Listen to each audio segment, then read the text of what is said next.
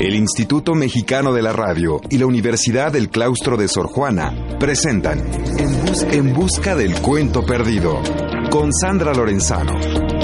Escuchar para pensar, pensar para escribir.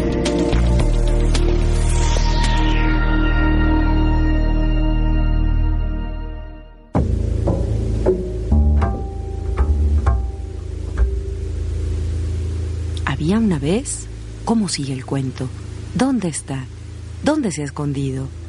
Los invito a que me acompañen una vez más a encontrar ese cuento que cada uno tiene guardado muy dentro de sí.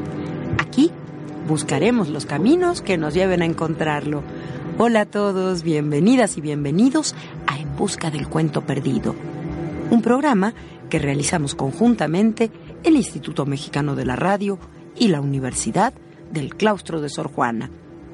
Gracias por acompañarnos en esta aventura de leer, escribir, soñar e imaginar juntos.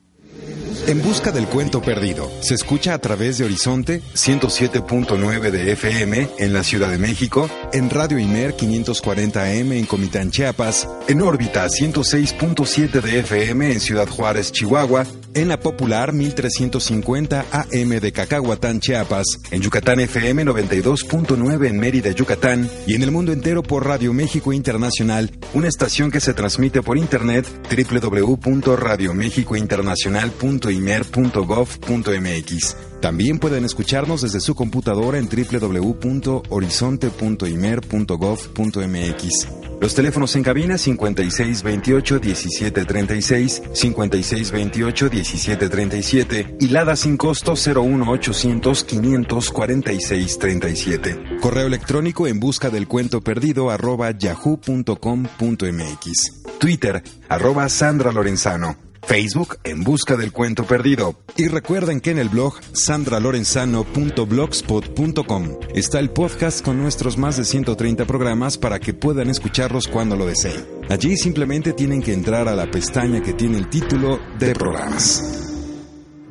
Quiero decirles que si tuvieron algún problema en la recepción del programa de la semana pasada, el que estuvo dedicado a los 50 años de Rayuela de Julio Cortázar, pueden escucharlo ya en el podcast, por supuesto. Y escuchen.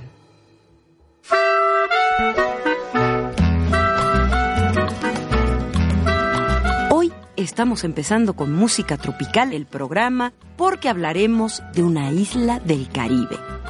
Una isla dominada por un dictador cruel y sanguinario en la que vive un joven periodista que se ve de pronto obligado a ser el astrólogo del dictador. ¿Que de qué estoy hablando? Nada más ni nada menos que de la divertida, irónica, despiadada y entrañable nueva novela de Benito Taibo titulada Querido Escorpión. Este libro, que aún está calientito, recién salido de los hornos de la editorial Planeta, es obra de uno de nuestros escritores más entrañables. Benito Taibo, que se inició como poeta, no solo se ha convertido en uno de los principales promotores de lectura del país, sino en un estupendo narrador, como lo muestran sus novelas Polvo, Persona Normal y ahora Querido Escorpión.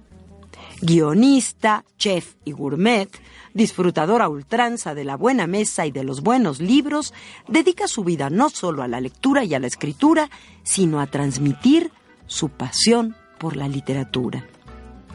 En esta nueva obra nos lleva de viaje con un sumamente agradecible sentido del humor, muy negro a veces por cierto, a las entrañas de una isla caribeña llamada Arcadia, cuyos habitantes viven en el temor a causa del despiadado y egocéntrico Supremo Conductor Nacional.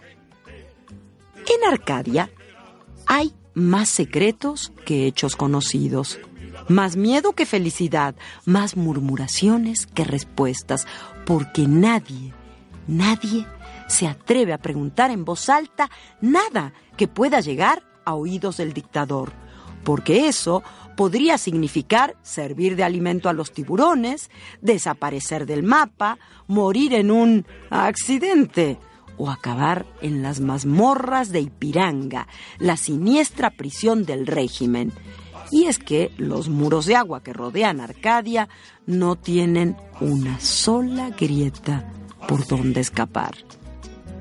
Pero el destino sigue siendo incierto y se le busca en los designios astrales, por lo que Timoteo, ese joven periodista del Faro del Caribe y heredero de la sección de horóscopos, se verá convertido en el señor Delfos, un involuntario astrólogo y testigo excepcional de los macabros y sangrientos entretelones de un orden que busca perpetuarse recurriendo a los métodos más atroces.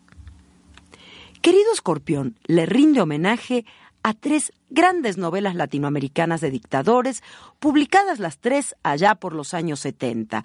Me refiero a El recurso del método de Alejo Carpentier, a Yo el Supremo del paraguayo Augusto Roa Bastos y al Otoño del Patriarca del entonces muy joven Gabriel García Márquez. Y por supuesto, Benito Taibo tiene en mente el estudio que Mario Benedetti hizo de esas tres con un título que combina todas las propuestas. Fíjense, le puso el recurso del Supremo Patriarca. Pero ¿qué les parece si escuchamos lo que el propio Benito tiene para decirnos de su novela? Un día me levanté y dije, estaba empezando a escribir una novela sobre el narco y dije, no, uh, eso está sobrecontado, mal contado, excesivamente contado, contado desde tantos ángulos que podía ser otra novela sobre el narco. Y fue cuando de repente Arcadia, Arcadia apareció en mi cabeza, esta isla del Caribe, que tiene, es una isla del Caribe que no existe, que está en algún lugar. Ah, por cierto, agradezco enormemente la portada que hicieron en Planeta, porque es, yo que soy fanático de las portadas, me parece que lo lograron ampliamente. El tema es que empecé a pensar en Arcadia antes de ni siquiera escribirla. Pero ni siquiera pensaba en Arcadia cuando me di cuenta que mi destino estaba marcado por mi pasado. Sin duda, la primera novela de dictadores que yo leí fue Yo el Supremo de Augusto Roa Bastos, este maravilloso escritor paraguayo. Luego, El Otoño del Patriarca, de Gabriel García Márquez, por supuesto a don Alejo Carpentier y un par más que no están en el imaginario colectivo, pero que sí, que, que, lo están. El, señor presidente de Miguel Ángel Asturias y hasta Tirano Banderas, si te pones a, a pensarlo en términos estrictos. Estas novelas sobre dictadores, de dictadores, marcaron sin duda mi vida y no solo eso, me dieron motivos para odiar más de lo que odiaba a los dictadores sobre todo a los dictadores de nuestro continente que se especializaron en la barbarie, en la crueldad, en la locura. Ah, y particularmente porque quedaban demasiado cerca de mí. Tengo amigos exiliados argentinos, chilenos, uruguayos, paraguayos que lo demuestran fehacientemente. Por lo tanto, escribir una nueva novela de dictadores, cuando ya las novelas de dictadores no están de moda, me pareció que era un acto de elemental justicia. Y por otro lado, es mi peculiar, y espero que esté donde esté, me perdone, uh, homenaje al maestro Jorge Ibargüengoitia. Somos muy serios, la fauna, la fauna de escritores de este país peca de solemnidad, yo me rehuso absolutamente. Uh, si no puedo reírme de mí mismo, jamás me podré reír de los demás. Ah, pero es eso, esencialmente es eso, es este homenaje a las novelas de dictadores que me dieron destino, rumbo, forma, ideología incluso, y por otro lado, un homenaje a la risa, a la mordacidad, al talento y la brillantez del maestro Jorge Ibargüengoitia, que por extraños motivos hoy ha sido tan olvidado, y lo digo con todas sus letras. Creo que la gente joven tendría que volver a leer a Ibargüengoitia sin lugar a dudas para poder entender mínimamente este país. Si no sabemos qué es Cuébano, jamás sabremos qué es México. Cuébano es el lugar imaginario en donde Jorge Ibargüengoitia eh, pone como escenario sus novelas. Y lo hace con una brillantez, un sentido del humor. Se reía mucho de sí mismo Ibargüengoitia. Esto es querido escorpión. Sobre todo, es la historia de un hombre pequeño enfrentado. Estaba intentando buscar una maravillosa paráfrasis y no lo logré. Pero es como, ¿recuerdan Fantasía de Walt Disney? Ok, ¿recuerdan cuando sale un dragón inmenso y Mickey Mouse está con su varita? Bien, igual, pero en este caso lo desmadra.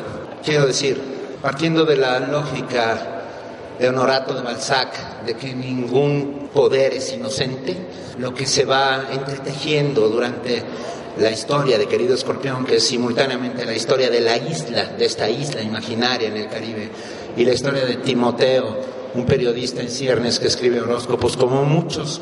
Voy a hacer una confesión que nadie sabe, y ha llegado el momento de echar a la palestra a mi pobre hermano Paco Ignacio Taibo II. ¿Ustedes recuerdan a Paula Cusi? Daba los horóscopos en el noticiero de 24 horas con Jacobo Saludowski.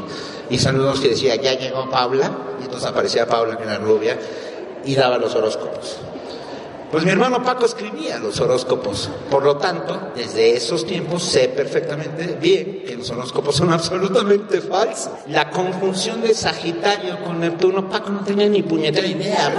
o sea, por favor, sabe tanto de horóscopos el papá de esa niña como yo de física cuántica. O sea, pero siempre me han llamado la atención. Veo gente en el metro por las mañanas que revisa el horóscopo y que duda si bajarse en la siguiente estación o regresarse a su casa. Sería un mal endémico del país, pero no, tiene que ver con esta influencia ah, que está sobre nosotros, alrededor nuestro, que es intocable, que no es que no, es, que no puede ser vista y sin embargo esto llamado destino. Entonces me pareció que era una, aunado a que muchos de los dictadores, sobre todo latinoamericanos, tenían de cabecera a un Hongán haitiano, astrólogo argentino, el brujo reja, astrólogo, astrólogo venido a más. El poder y la locura están siempre muy cerquita y todas las artes, no sé cómo llamarlas, todas estas artes de lo indescifrable, ¿no? Están siempre cerca. Entonces, bueno, todas estas tentaciones se reúnen en, Querido Escorpión y este es el resultado que al perro de Esla le gustó. En busca del cuento perdido. ¿Verdad que se antoja leer esta nueva novela de Benito Taibo? Y como sabemos que hay muchos de ustedes con ganas de acercarse a estas páginas, tenemos tres libros para regalar gracias a la editorial Planeta. Serán como siempre para las primeras tres personas que se comuniquen con nosotros a los teléfonos 5628-1736, 5628-1737 y la da sin costo 01800 500 4637. Aprovecho para felicitar a quienes ganaron los ejemplares de Rayuela que regalamos la semana pasada. Ellos fueron Graciela Corona Ruiz, de la Ciudad de México, Susana Maldonado Paz, también de la Ciudad de México, y Marco Antonio Cowoch, de Mérida, Yucatán. Un abrazo a los amigos de Mérida, por supuesto. Felicidades a ellos tres y mil gracias a todos por haber llamado. Creo que el del lunes pasado fue el programa en que más llamadas recibimos. Qué emoción, la verdad. Muchísimas gracias a todos por sumarse a este grupo de locos enamorados de la palabra literaria.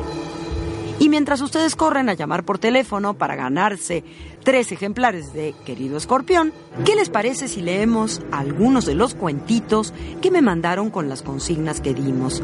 ¿Las recuerdan? Se trataba de escribir un pequeño relato que tuviera las siguientes palabras. Un adjetivo, rojo, un sustantivo, telegrama y un verbo, complicar, que podían conjugar como quisieran. Empezamos con el cuento que nos envió Ali Belmonte. Se llama Próximo Pasado. Dice así, ese foco rojo lleva encendido varios días. No tengo idea qué signifique. Me han regalado este artilugio de vicio moderno pero no sé usarlo. No entiendo para qué complicar tanto las cosas. Las nuevas generaciones dicen que es para facilitarlo todo. Para mí, todo es más bromoso. Solo quiero tener un teléfono portátil, llamar o que me llamen. Me resulta tan difícil comprender que este artefacto sustituya a todo el servicio postal. Ya no se estila enviar un telegrama. Ahora lo que está en boga son los mensajes de texto, que carecen de creatividad, de la que mi abuelo presumía. Robóme corazón, acúsole. Tengo en mi mano esta cosa que dicen que es tecnología inteligente, pero no puedo evitar la nostalgia de lamer el reverso de las estampillas y poner una carta con remitente, sin subject. Nací en el siglo pasado. El mundo ya no es tal cual lo conocí.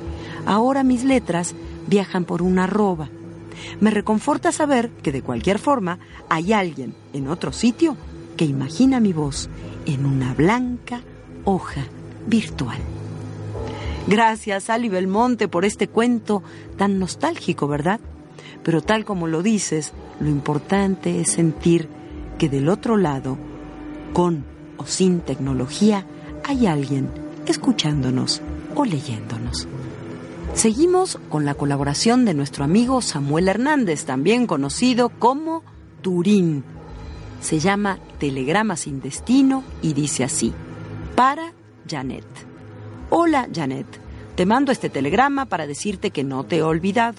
Tu mirada está en mí, tu sonrisa en mi cerebro y la razón de mi mente perdida en tu recuerdo, pero ¿cómo mandarte un telegrama? ¿A quién? Si donde tú estás no llegarán las palabras, solo el pensamiento y la energía de este amor infinito.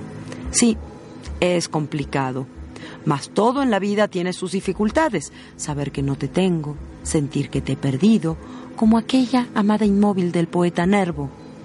Termino mis palabras al rojo amanecer de mi nostalgia por tus besos, tus caricias y el infinito amor que por ti siento. Adiós. Atentamente, el corazón que te pertenece. Gracias, Turín, por esta hermosísima declaración de amor. Creo que todos se me pusieron un poco melancólicos, ¿no? Con este ejercicio. ¿Será porque la palabra telegrama nos lleva irremediablemente al pasado?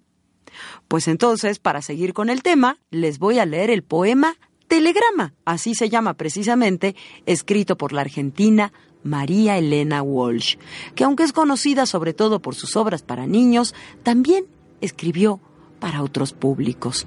El poema Telegrama dice así, La ciudad organiza metálico suspiro y párpados de tiza. No importa, yo te miro. Ráfagas van pasando de tiempo traicionero y nadie sabe cuándo. No importa, yo te espero. Un niño que no llora asesinó al asombro con ametralladora. No importa, yo te nombro. Eran menires, son el ángel y el amigo viendo televisión. No importa, yo te sigo. Un pájaro responde con brío debilucho y nadie sabe dónde. No importa, yo te escucho. Un río se desliza con método de llanto y flores de ceniza. No importa, yo te canto. Pasan sombras asiagas con el dolor desnudo y dedos en las llagas, no importa, yo te ayudo. Quizá el amor termine, o dioses del olvido lo destierren al cine, no importa, yo te cuido. Hay besos en probetas y máscaras de cuero que acunan escopetas, no importa, yo te quiero. Lindo, ¿verdad? Este poema de María Elena Walsh. Antes de despedirme, ahora sí, quisiera agradecerles a nuestros dos productores estrella, Enrique Gil de Limer y Carlos Prieto del claustro de Sor Juana. Sin ellos, y créanme que es verdad, este espacio que compartimos ustedes y yo no sería posible. Y hemos llegado así al final del programa de hoy. Gracias por haberme escuchado, gracias por haberme permitido soñar e imaginar con ustedes.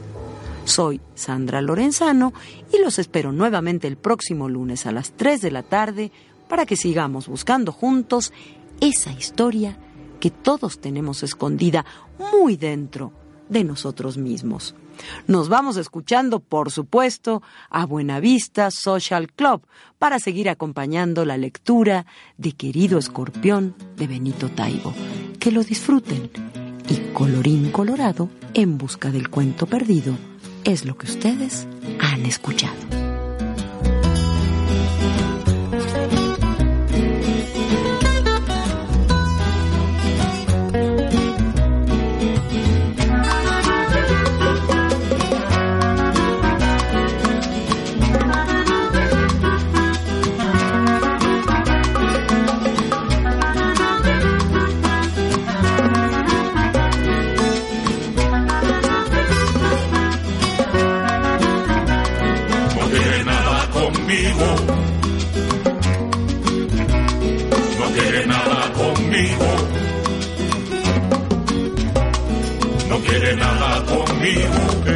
Chinita hija de Juan No quiere nada conmigo. También me dijo que su mamá no quiere nada conmigo. También me dijo que su papá no quiere nada conmigo. Porque bailando me porto mal.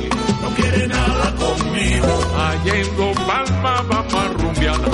No quiere nada conmigo. A palma soriano de madrugada. No quiere nada conmigo. Acá se bocha van a matar. No quiere nada conmigo. Casa de chivo machona. No quiere nada conmigo. Echa.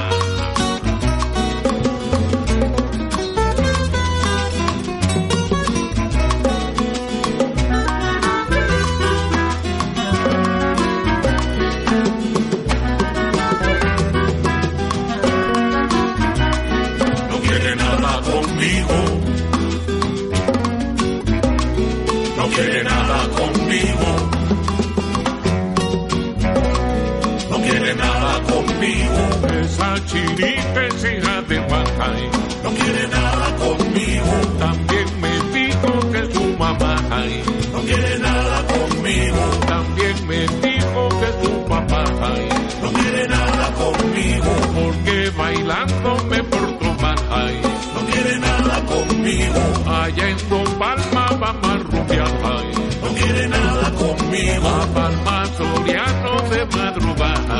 No quiere nada conmigo. Acá se mocha van a matar. No quiere nada conmigo. Casa de chivo machona más. No quiere nada conmigo.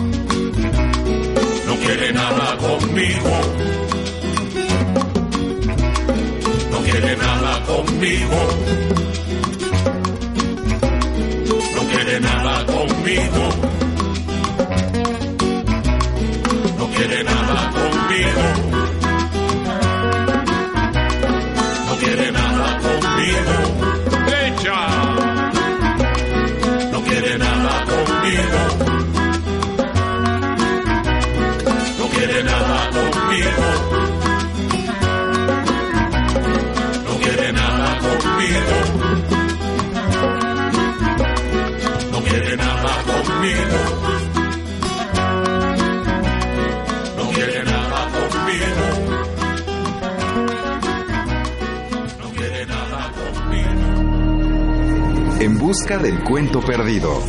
Con Sandra Lorenzano. Escuchar para pensar. Pensar para escribir. Una coproducción del Instituto Mexicano de la Radio y la Universidad del Claustro de Sor Juana. IMER, Radio Pública a su servicio.